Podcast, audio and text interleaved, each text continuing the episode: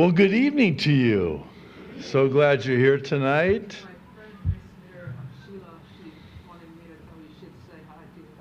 Sheila? Yes.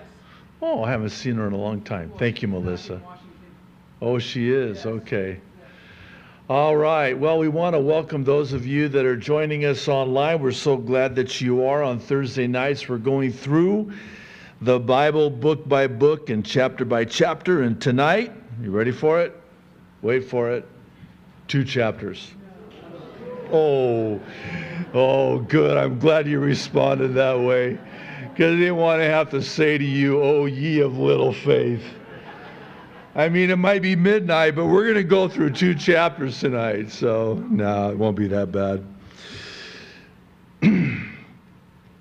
Hey, before we jump in, though, I do want to mention that a week from this Sunday, which is the fifth of June, we're going to have our water baptism out front, one p m after second service. So, Uh, for those of you that wish to be water baptized, we would really encourage you to do so.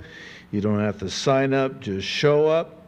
And also that Tuesday following is the seventh, and that's our prayer meeting here in the sanctuary at seven p m So we'd encourage you to come join with us and mark those down on your calendars. It's always such a rich and blessed time together. So why don't we pray? Before we get started, if you would please join with me. Father in heaven, thank you so, so, so much. Oh, Lord, we look so forward to this time that we have together on a Thursday night, where we can just come together and worship and fellowship. And now as we have our Bibles open, Lord, we're just so hungry, so thirsty for you, knowing that only you can satiate that hunger and that thirst that we have. Lord, especially those who are really struggling right now and hurting, Lord, your word is that soothing balm, that healing that we need. And so, Lord, I pray that tonight will be an encouragement, our time together in your word, that it will be a blessing, that we'll leave here blessed and encouraged and strengthened. Lord, especially for those that are just weary and heavy laden, Lord, you said that we can come to you when we're burdened and heavy laden, and that you'll give us rest for our souls, because your yoke is easy and your burden is light. So, Lord, thank you for that. Thank you that we can come together on a night like this, in this beautiful place that you've given us to meet in and, and have this time together. Lord, we're, we're looking forward to what it is that you have for us tonight. So, Lord, minister to us, we pray. In Jesus' name, amen and amen. All right, so one of the reasons why I wanted to take these two chapters together is because starting in chapter seven on through chapter ten, and this is important, and I'll explain why in a moment, Jeremiah is publicly prophesying at the gates, entering the temple there in Jerusalem, as he declares to them the judgment coming upon them. Now, here's why that's important, because like on Sunday mornings, we're going through the book of James, verse by verse. Now, the book of James was a letter, an epistle, if you prefer, that was written. This that we're going to look at tonight was not written, rather it was spoken. It was spoken publicly there at the entrance to the temple. And I want you to picture in your mind's eye a massive amount of people. And if you want, I think it would be very appropriate to even picture in your mind's eye a street preacher. His name, Jeremiah. And there he is, he's, he's standing on a, I'm not going to use soapbox. I don't think they had soapboxes then. A platform, some kind of a riser, whatever you want to use. Use your imagination, your God-given imagination. Reminds me of, um, uh, this is a long time ago. I want to say it was uh, nineteen ninety-seven. My wife and I were in uh, England on our way to Egypt. And they have this place called Hyde Park. And in Hyde Park, maybe you've heard of it, it's called Speaker's Corner. And there's all of these speakers there at Speaker's Corner in Hyde Park, and they bring their whatever it is, and they stand on it, and they just start speaking. And as you might imagine, my, my wife, well, she had to actually get me out of there because I was looking for something to stand on so that I could start preaching the gospel. She said, don't do that. I mean, you had you had Muslims, of course, a lot of Muslims in, in London, in England. And, you know, they're, they're just standing up there and they're speaking. And you've got all kinds of people speaking about all kinds of things.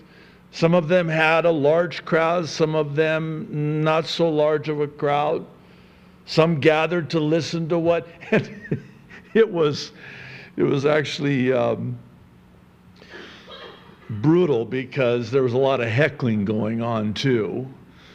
And uh, I mean, you know, people heckling and questioning, especially the Christians. Of course, there were many Christians there, preaching the gospel. And Satan's always at the ready with his people, demon-possessed people, to disrupt and disturb and distract. And so there's these mockers and scoffers, as this precious evangelist is simply wanting to preach the gospel. I'm going into quite a description, but for good reason, because this is what Jeremiah was doing. We're going to study two chapters tonight, and don't see them as a letter written, rather see them as a declaration spoken. And that's going to change the whole complexion of what we're going to see here tonight. I'll just take it one step further, just real quick. Imagine the people that were there, again, masses of people there at the gates to the entrance to the temple. I wonder if there were those who were heckling him. Of course there were. I wonder if there were mockers that were mocking him. Of course they were. But what did Jeremiah do? He just stayed on message. And he kept speaking this prophecy, this, let me say, unpopular prophecy. That's an understatement, as we're going to see. And he just preached the words that God put on his mouth, in his mouth, to speak. And he knew it would not be received, and it wasn't. But he was faithful to speak it. And so as we go through this, imagine Jeremiah there on some raised platform declaring this, speaking this in the hearing of the people. And as we do, you're going to see, oh my goodness, how many people walked by Jeremiah just like, come on, get out of here. What are you doing here? Give me a break. Joking with their friends. Look at this guy. Listen to what he's saying. That, no way. Way? What do you mean way? Well, this is a prophecy, and the prophetic parallels are as stunning as they are chilling, specifically concerning all the nations trembling at the wrath of God. Now, one more thing before we jump in. In going through these two chapters, it is of paramount importance that we see this through tearful eyes and not a condemning heart. which is what Jeremiah does, as we see now, verse one. Oh, that my head were waters and my eyes a fountain of tears, that I might weep day and night for the slain of the daughter of my people. Oh, verse two, that I had in the wilderness a lodging place for travelers, that I might leave my people and go from them, for they are all adulterers and assembly of treacherous men. Can you just feel the intensity of the heartbreak and the pain on the part of Jeremiah? Now again, he's Oh, so much easier to just email this, right? No, he's speaking this. And they're hearing him say this with tears in his eyes. In fact, you almost get the impression that he's crying so much he's got no more tears. He's, he's out of tears. The fountain has run dry. And the pain is so intense that he, he just wants to somehow escape. Oh, that there was a place somewhere out in the wilderness, I don't care, just far away from here, far away from these people. It's so painful. You ever felt like that, where you, where you just wanted to escape? Verse three, and like their bow, they have bent their tongues for lies. Look at the imagery here. This is interesting. They are not valiant for the truth on the earth, for they proceed from evil to evil. Oh my, that reads like our news feeds, does it not? They proceed from evil to evil. And they do not know me, says the Lord. Everyone take heed to his neighbor and do not trust any brother, for every brother will utterly supplant, and every neighbor will walk with slanderers. Everyone, verse five, will deceive his neighbor and will not speak the truth. And how about this picture? They have taught their tongue to speak lies. Wait, what? Oh yeah, they, they've been teaching their tongue. What have they been teaching their tongue to do? Oh, they've been teaching their tongue to speak lies. And how about this one? They weary themselves to commit iniquity. Translated, in their committing iniquity, they have exhausted themselves. They have wearied themselves. They are so tired committing iniquity. Look, there's such a thing as a good tired. I mean, where, where you're just broken bread and poured out wine and you're spent and you're exhausted, but it's a good exhausted. This is not a good exhausted.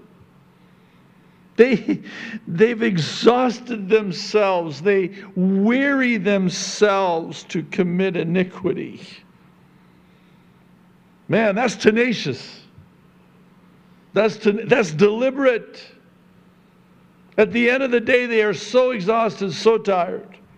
Why are you so tired? I'm so tired and weary from committing iniquity. Your dwelling place, verse six, is in the midst of deceit. Through deceit, they refuse to know me, says the Lord. Again, notice, this is deliberate. This is decisive. This is not unwittingly. Through deceit, they refuse. This is a refusal. They refuse to know me because they're deceived. That's the reason. And what an apt description again of our day. Would you agree? which is why, sadly, this world is ripe for judgment. Therefore, verse seven, thus says the Lord of hosts, behold, I will refine them and try them, for how shall I deal with the daughter of my people? Their tongue is an arrow shot out. It speaks deceit. One speaks peaceably to his neighbor with his mouth, but in his heart he lies in wait. Shall I not punish them for these things, says the Lord? Shall I not avenge myself on such a nation as this? Verse ten, this is Jeremiah again, and this is why it's so important to understand that he's not writing this, he's speaking this. Listen to what he says. I will take up a weeping and wailing for the mountains and for the dwelling places of the wilderness, a lamentation because they are burned up, so that no one can pass through, nor can men hear the voice of the cattle. Both the birds of the heavens and the beasts have fled, they're gone. I will make Jerusalem a heap of ruins, a den of jackals. I will make the cities of Judah desolate without an inhabitant. Uh, let's give me a, a moment here. We'll, I need to spend just a couple moments on this. First of all, do you realize everything we just read in these two verses we take for granted every single day? The birds, the sound of the birds. Not the minor birds. I'm talking about the I'm sorry. I, you know how I feel about minor birds. I'm pretty sure they're not going to be in heaven. They're so obnoxious and irritating. But how about the uh, the doves, the cooing of the doves? The, the, the mountains, they're burned up. The beautiful, the, the Ko'olau mountain range, as lush and green as it is, as majestic as it is, we take it for granted all the time. When we first moved here, some uh, going on almost twenty years ago now, it's hard to believe, when I moved my Kailua girl back to Kailua. And uh, I remember a conversation we were having in the car as we were coming through the tunnel. And I mean, just that breathtaking view as you come out, the bright teal color of the ocean, and you're coming out and you, you see those mountains, and I mean, it's just breathtaking. And I remember this conversation I had with my wife. I said, honey, I never want to not appreciate this. I hope I never take the beauty of these islands, of this island, of this scene for granted. In the morning, the windows are open, you're having coffee, you're having your devotions, and you hear the cooing of the doves until the minor birds come in. Okay, that's the last time I'm going to mention. Although, uh, there's another problem now. Have you noticed there's more feral chickens lately? Is it just me? What, what in the world? Anyway, it just mars the beauty, you know, of, you don't hear all your, anyway, that's, mm. But you know, I, I thought to myself, and I said to my wife, I said, I never want to take this for granted. It's so soothing and calming and peaceful and beautiful and wonderful. And, and then sure enough, one day, I just didn't hear them anymore. Oh, they were still there. I just didn't hear them anymore. And then how many times did I drive through the tunnel and not notice the beauty of the ocean before me and the mountains beside me? I did the very thing that I had taken for granted. You have to understand that Jeremiah has been given a prophetic glimpse into the future of what's going to happen. And he's prophesying it, and he's proclaiming it, and what he's saying publicly, vocally, verbally to them is that he weeps and wails because you see all of this, it's going to be burned up. You know, you hear those sounds, they're gone. The birds, they're gone. It's going to become a heap of ruins. Now, again, this is, and you'll forgive me for repeating this, and I'll try not to repeat it again, but I just want to make sure you fully understand this. At the time Jeremiah is speaking this, things are happening, man. I mean, the temple is standing room only. I mean, things are going and growing and glowing, and you've got this doom and gloom preacher over here. It doesn't match up. There seems to be quite a disparity between your message and the reality of what's happening. Look at this temple. Look at these people. Look at the prosperity. You're saying, what in the world? You're saying it's going to become desolate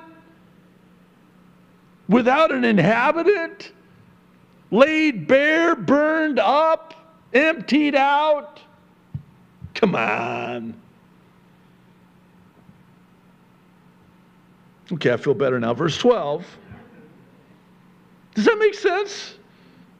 I mean, it, it would be like, in the midst of, I mean, tremendous prosperity, you've got somebody saying, uh, here's what's coming. It would be so hard to wrap your mind around that. It's not to excuse it, but rather to explain it, I suppose you could say. Verse twelve has three questions.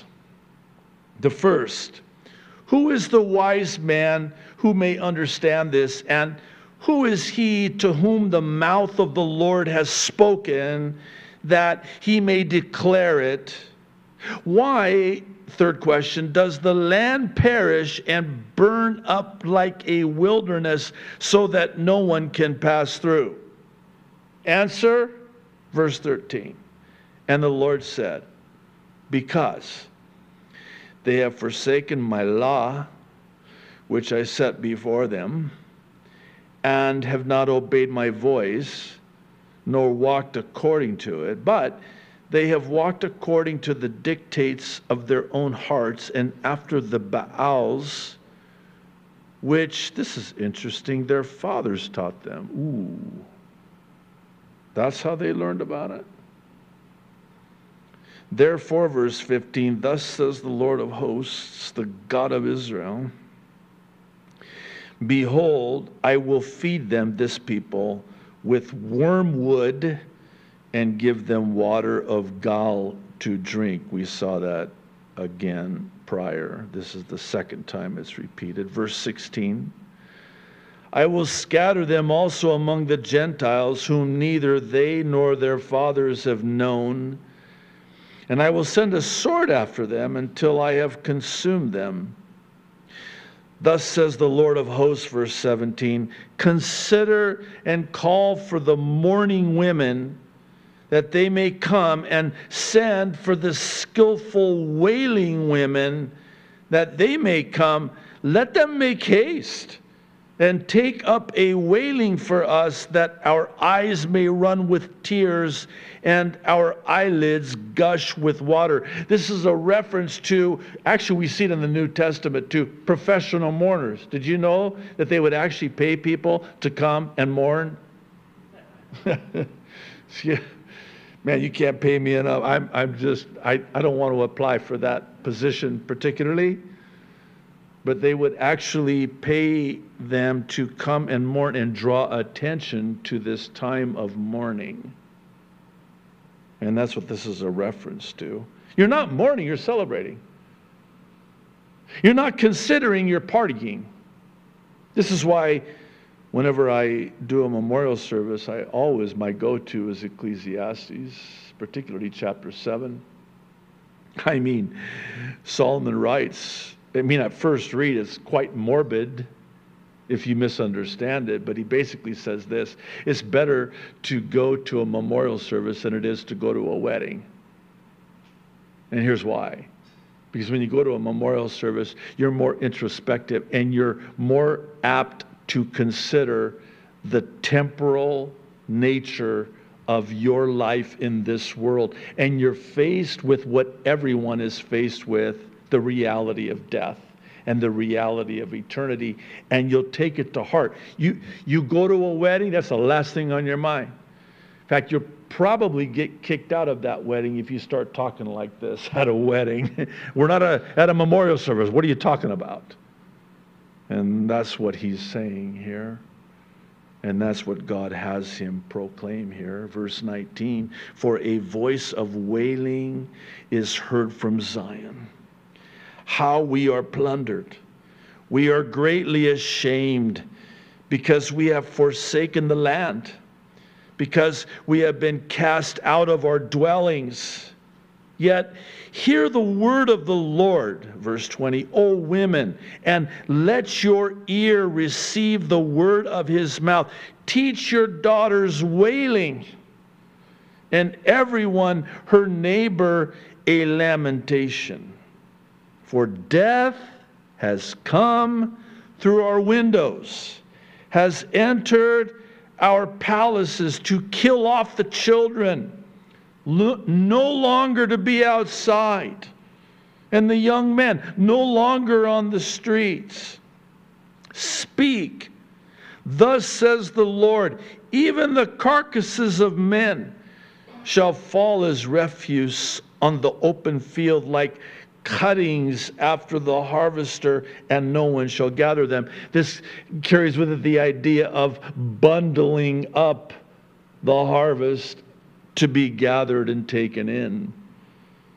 And the bodies, that, how graphic is this? The carcasses of men are going to be like that, except nobody is going to gather them. I'm sorry, one last time. But could you imagine, you're there, Jeremiah is proclaiming this, these, this temple message.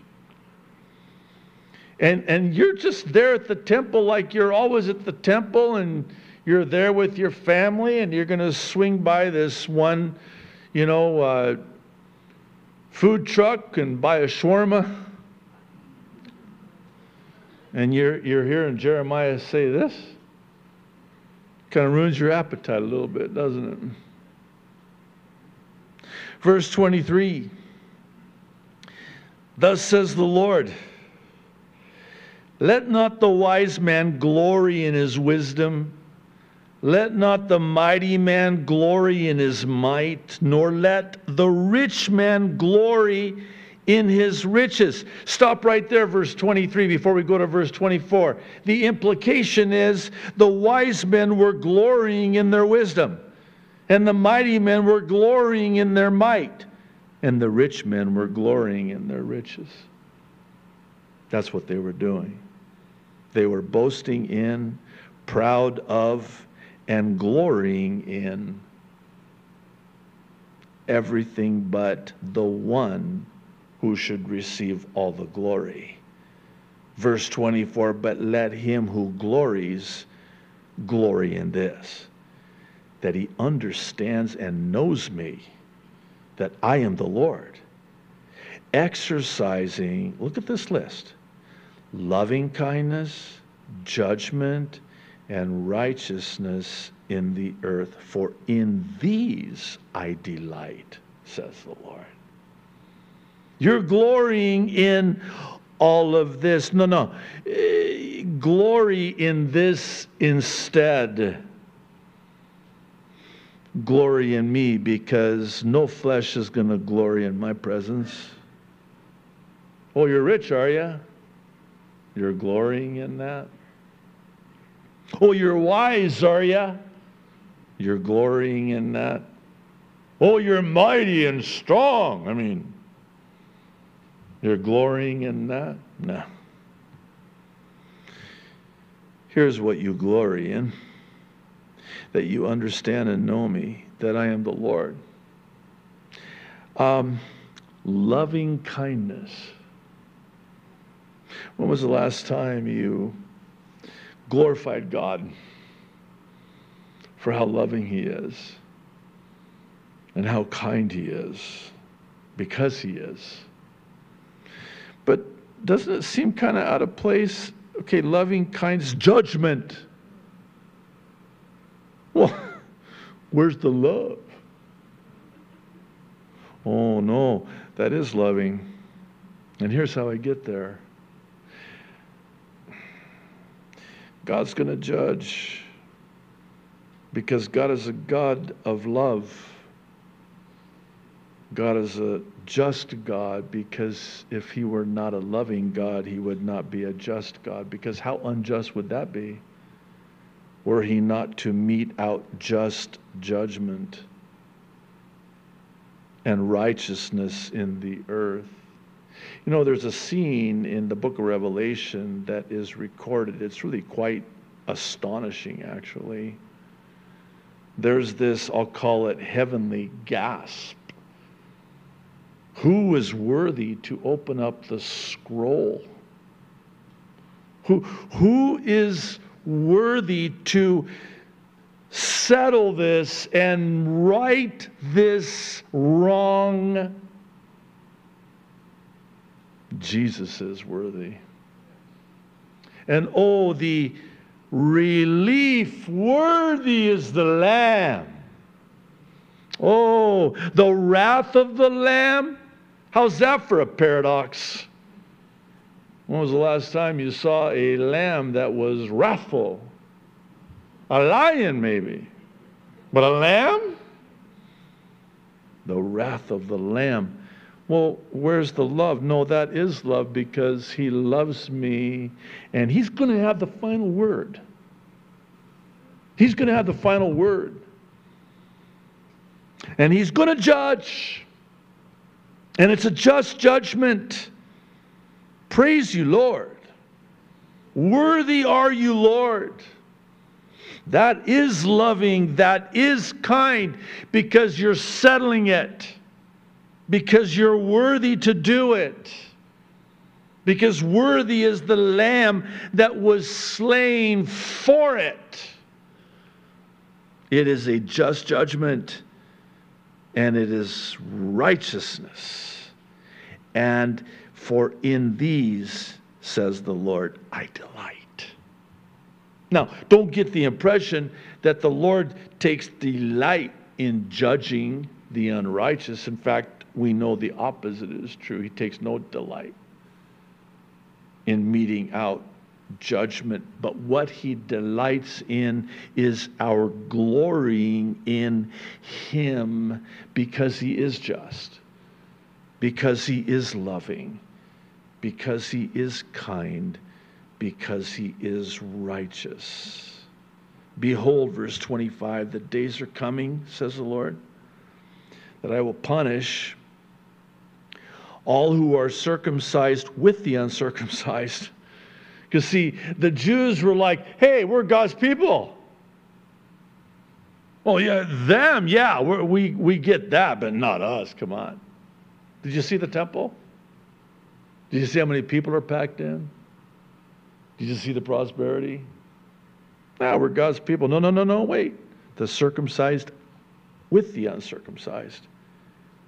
Verse twenty-six, Egypt, Judah, Edom, the people of Ammon, Moab, and all who are in the farthest corners, who dwell in the wilderness. By the way, Egypt, Edom, Ammon, Moab, this would be considered modern-day Jordan, and you've got Egypt on one side and Jordan on the other, and then Israel right in the middle.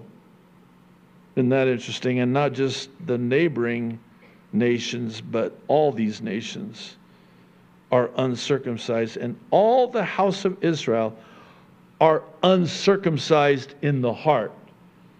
In other words, outwardly, yeah, you might be God's circumcised people, if you will, but inwardly, you're no different than them. And as such, you will be judged like them. Chapter ten, how you doing? Doing okay? We're doing pretty good, yeah. Don't look at your watches. Not yet. Verse one. Hear the word which the Lord speaks to you, O house of Israel. Thus says the Lord, do not learn the way of the Gentiles. Do not be dismayed at the signs of heaven, for the Gentiles are dismayed at them. You know what he's referring to here? And again, he's publicly proclaiming this, and they would have known exactly what he was referring to. Astrology. Oh, this is what the Babylonians did. And it seems, according to these first two verses, that the house of Israel was learning their ways.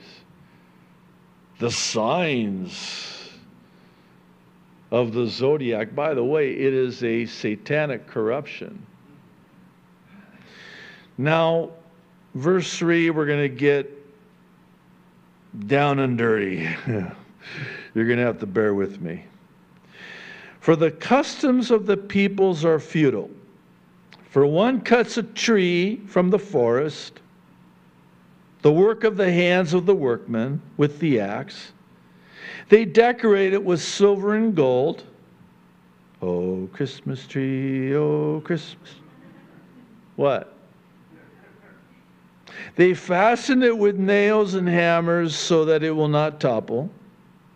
They are upright like a palm tree, and they cannot speak. They must be carried because they cannot go by themselves.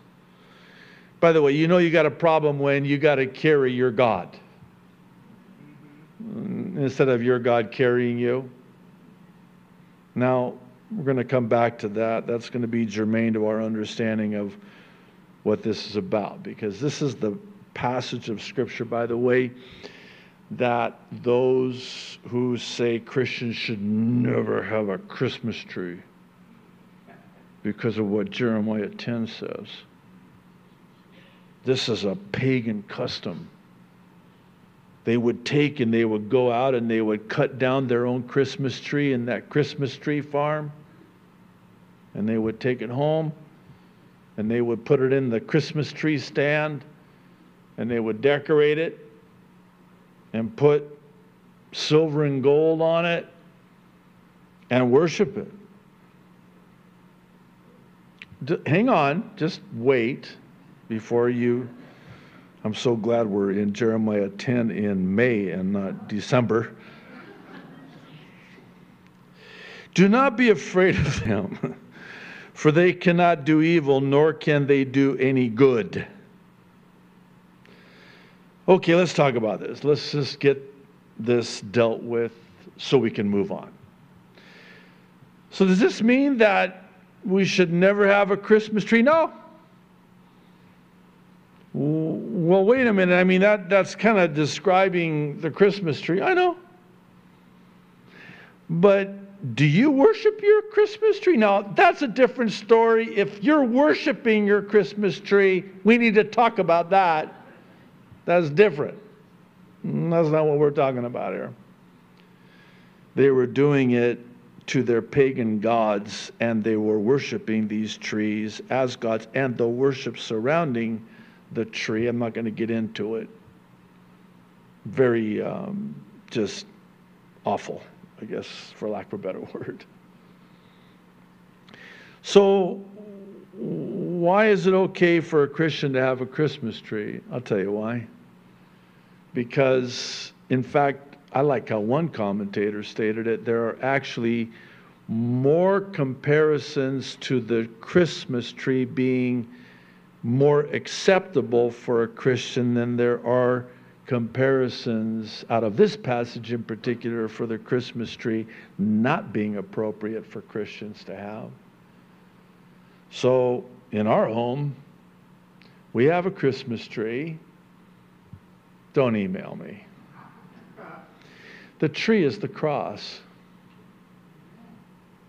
Cursed is every man who hangs on a tree. My Jesus hung on a tree for me, paid for my sins. The lights we put on the tree, a symbol of Jesus, who's the light of the world.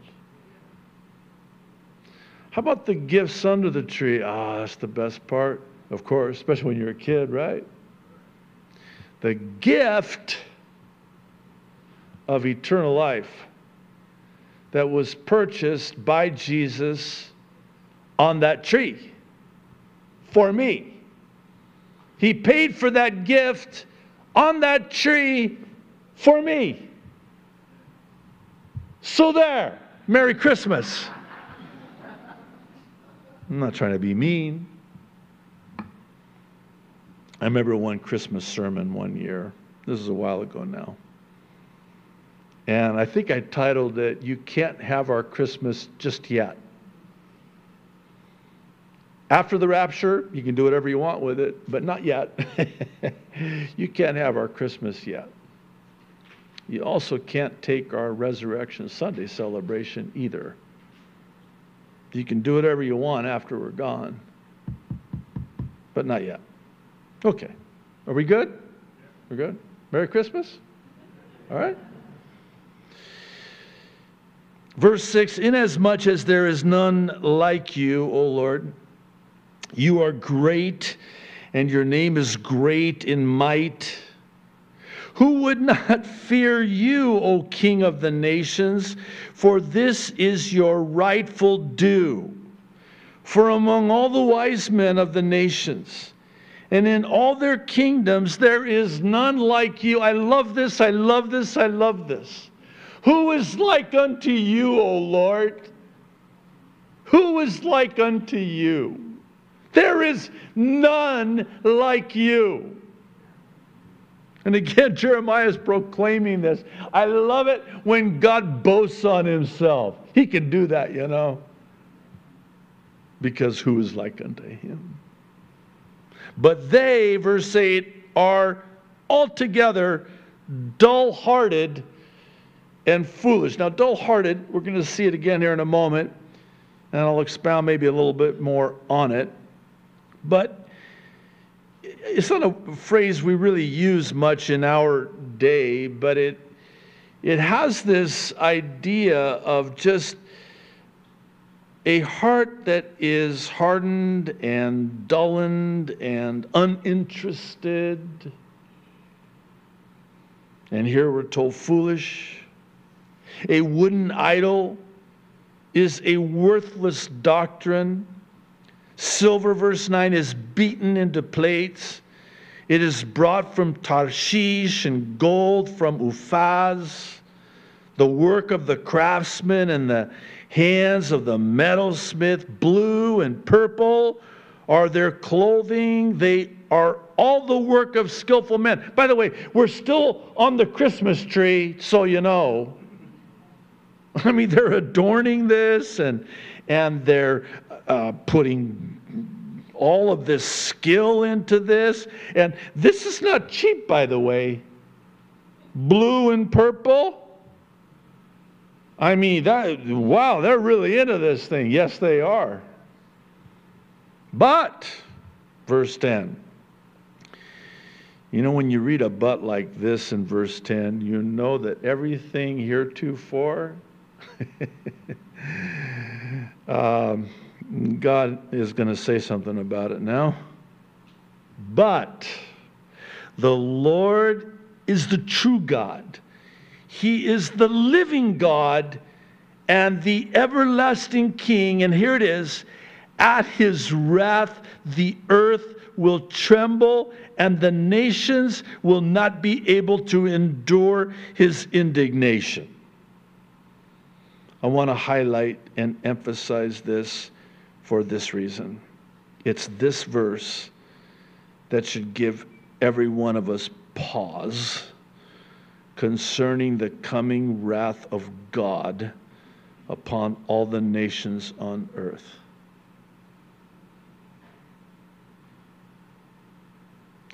I know I say it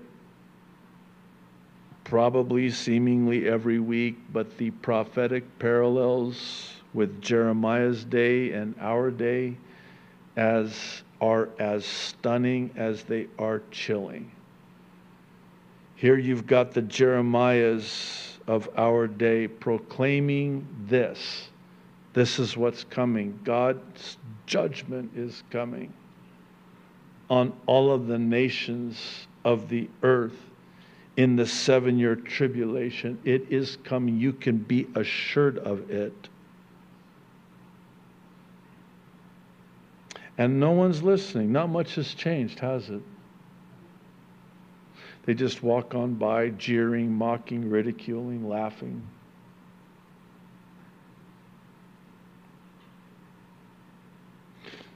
But here's the thing. It's going to happen. I wonder, I, I was thinking about this today as I was preparing for the teaching tonight. I wonder if when they were carried away, those who survived, by the way, because many were killed, when the Babylonians would come and invade Judah and carry away the Jews to Babylon, exactly as the prophet Jeremiah declared. I wonder if as they were being carried away by the Babylonians, they remembered, wait a minute. You remember that guy that day? And we laughed at him. And he said this is what was going to happen. It happened. You know, now I'm getting ahead of myself. Verse eleven, thus you shall say to them, the gods that have not made the heavens and the earth shall perish from the earth and from under these heavens. He has made the earth by his power. He has established the world by his wisdom and has stretched out the heavens at his discretion. Emphasis mine on him. His. He. Oh, throughout the Old Testament, replete throughout the Old Testament, to the Israelites, I am the Lord your God who delivered you out of Egypt. The emphasis is on I. That's not your God. They didn't create the heavens and the earth and the sea and all that in them is. I did that. I am the Lord your God. These are not gods. And hear this again. Verse thirteen, when he utters his voice. Did I miss a verse? I did. Did I? No, I didn't. Why are you falsely accusing me of missing a verse? I didn't. Verse thirteen. When he utters his voice, there is a multitude of waters in the heavens, and he causes the vapors to ascend from the ends of the earth. He makes lightning for the rain. He brings the wind out of his treasuries. I like that imagery. And verse fourteen, everyone is dull-hearted without knowledge. Every metalsmith is put to shame by an image, for his molded image is falsehood, and there is no breath in them. Uh,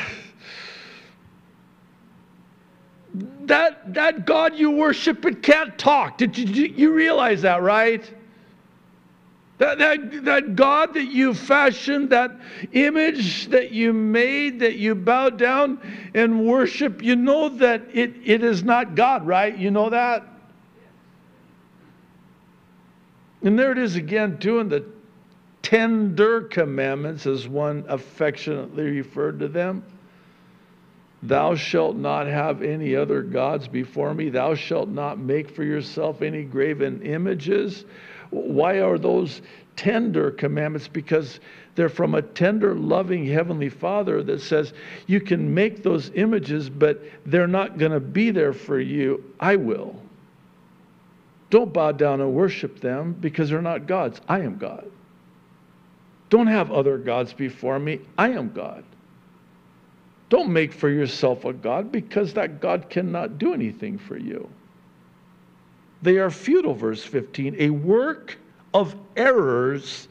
In the time of their punishment they shall perish. The portion of Jacob, verse sixteen, is not like them, for he is the maker of all things, and Israel is the tribe of his inheritance. The Lord of hosts is his name.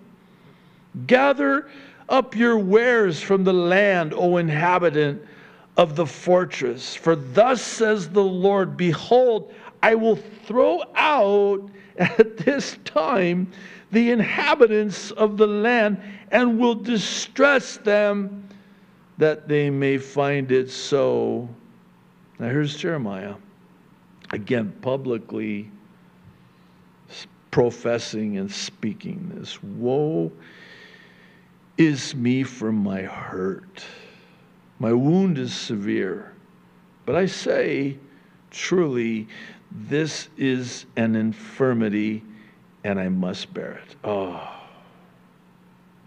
would to God that we, like Jeremiah, would say, this is an infirmity, I must bear it. Would to God that we, like Job, would say, though he slay me, yet will I trust him. Would to God that we, like Esther, would say, if I perish, I perish. My tent, verse twenty, is plundered, and all my cords are broken. My children have gone from me, and they are no more. There is no one to pitch my tent anymore or set up my curtains. And then verse twenty-one, and you're going to have to bear with me on this one. For the shepherds have become dull-hearted and have not sought the Lord. Therefore, they shall not prosper, and all their flocks shall be scattered. Again, just bear with me, because this is talking about the pastors, the shepherds, the leaders, the teachers, the overseers of the flock of God. They too had become dull-hearted, hard-hearted. And, and we're even kind of given a, a glimpse as to why they had become so. They stopped seeking the Lord. Their prayer life became non-existent. And they had become, become, they weren't always that way, dull-hearted. And these are the shepherds. Not only will God not bless and prosper them, he can't. He wants to, but he can't. And how about their flocks? What about them? They're not being fed. They're being scattered.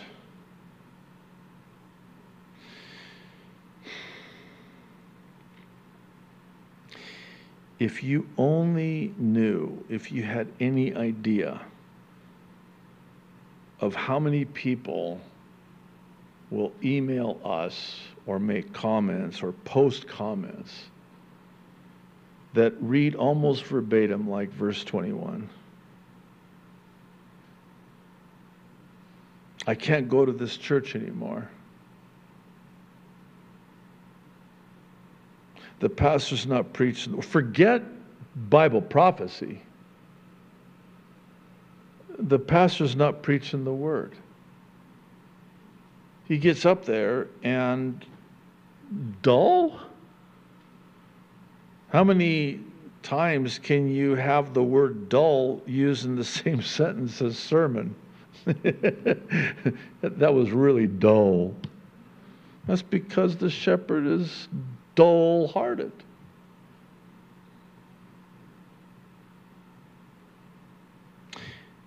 And what happens to the flock? Well, they scatter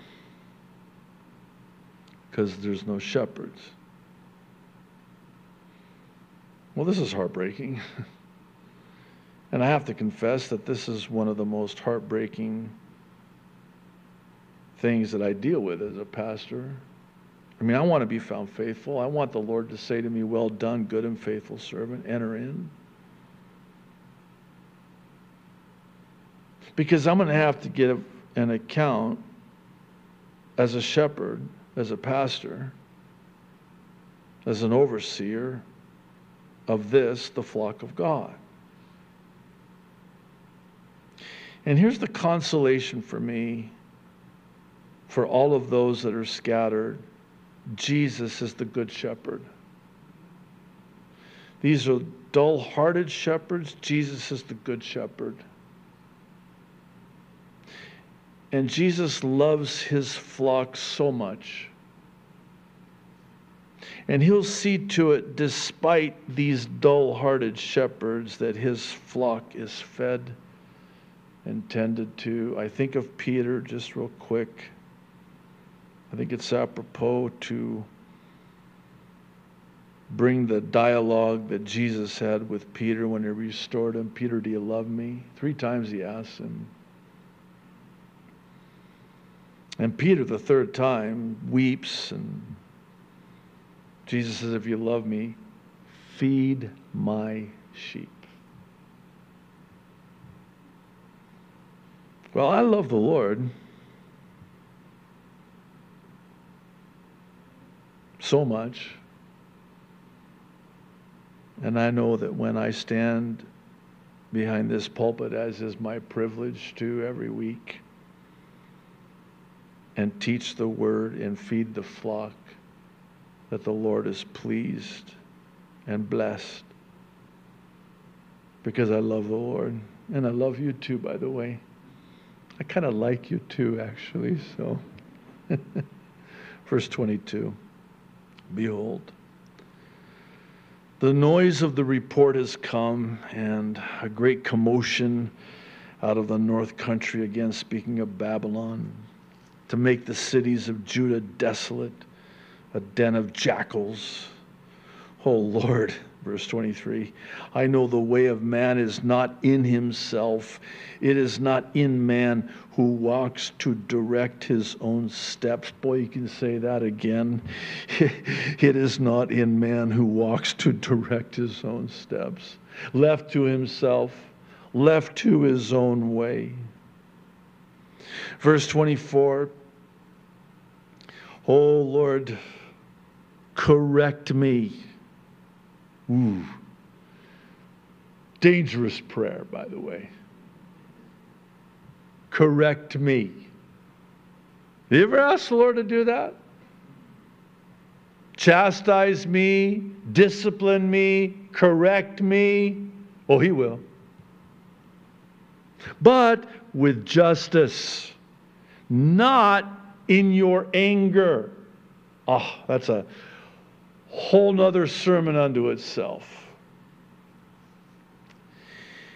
Not in your anger, lest you bring me to nothing. And God could effortlessly crush us, but he won't.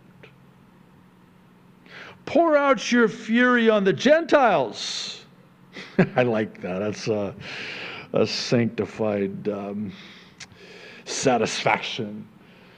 Don't pour it out on me. Pour it out on them. Not me.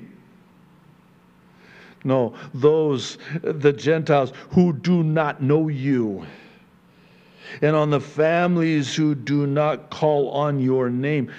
And here's why. For they have eaten up Jacob, devoured him and consumed him, and made his dwelling place desolate. Okay, what is this saying here at the end of the chapter?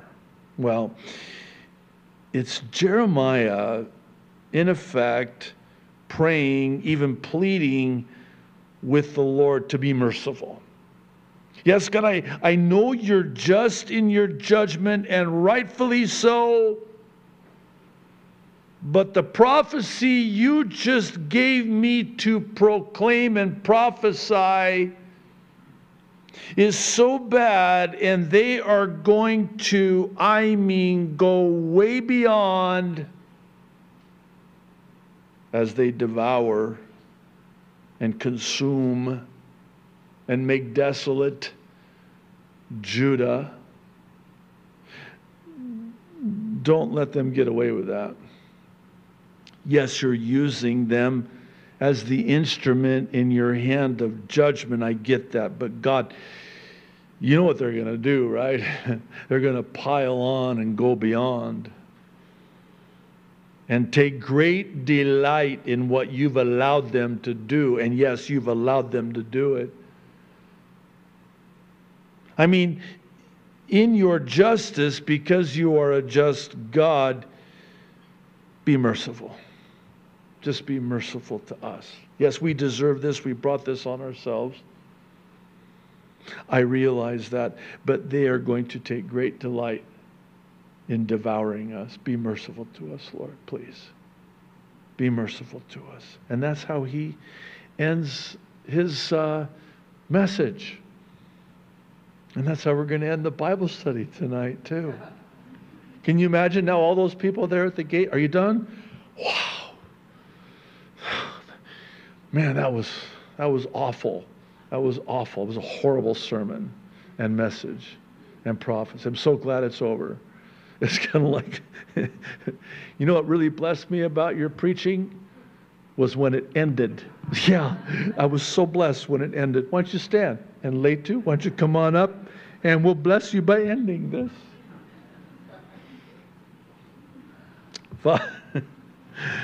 Uh, Father in heaven, thank you for humor. It's, the levity is needed because whew, this is tough stuff. And Lord, you are merciful, and we do, like Jeremiah, we do plead with you to be merciful. Lord, we know what's coming, and it is coming. And it's really, in all likelihood, based on what we know in your word and see in the world, we know it's coming sooner than we might even realize. And Lord, this is very serious. So please be merciful, Lord. In your just judgment, please be merciful. Be merciful to us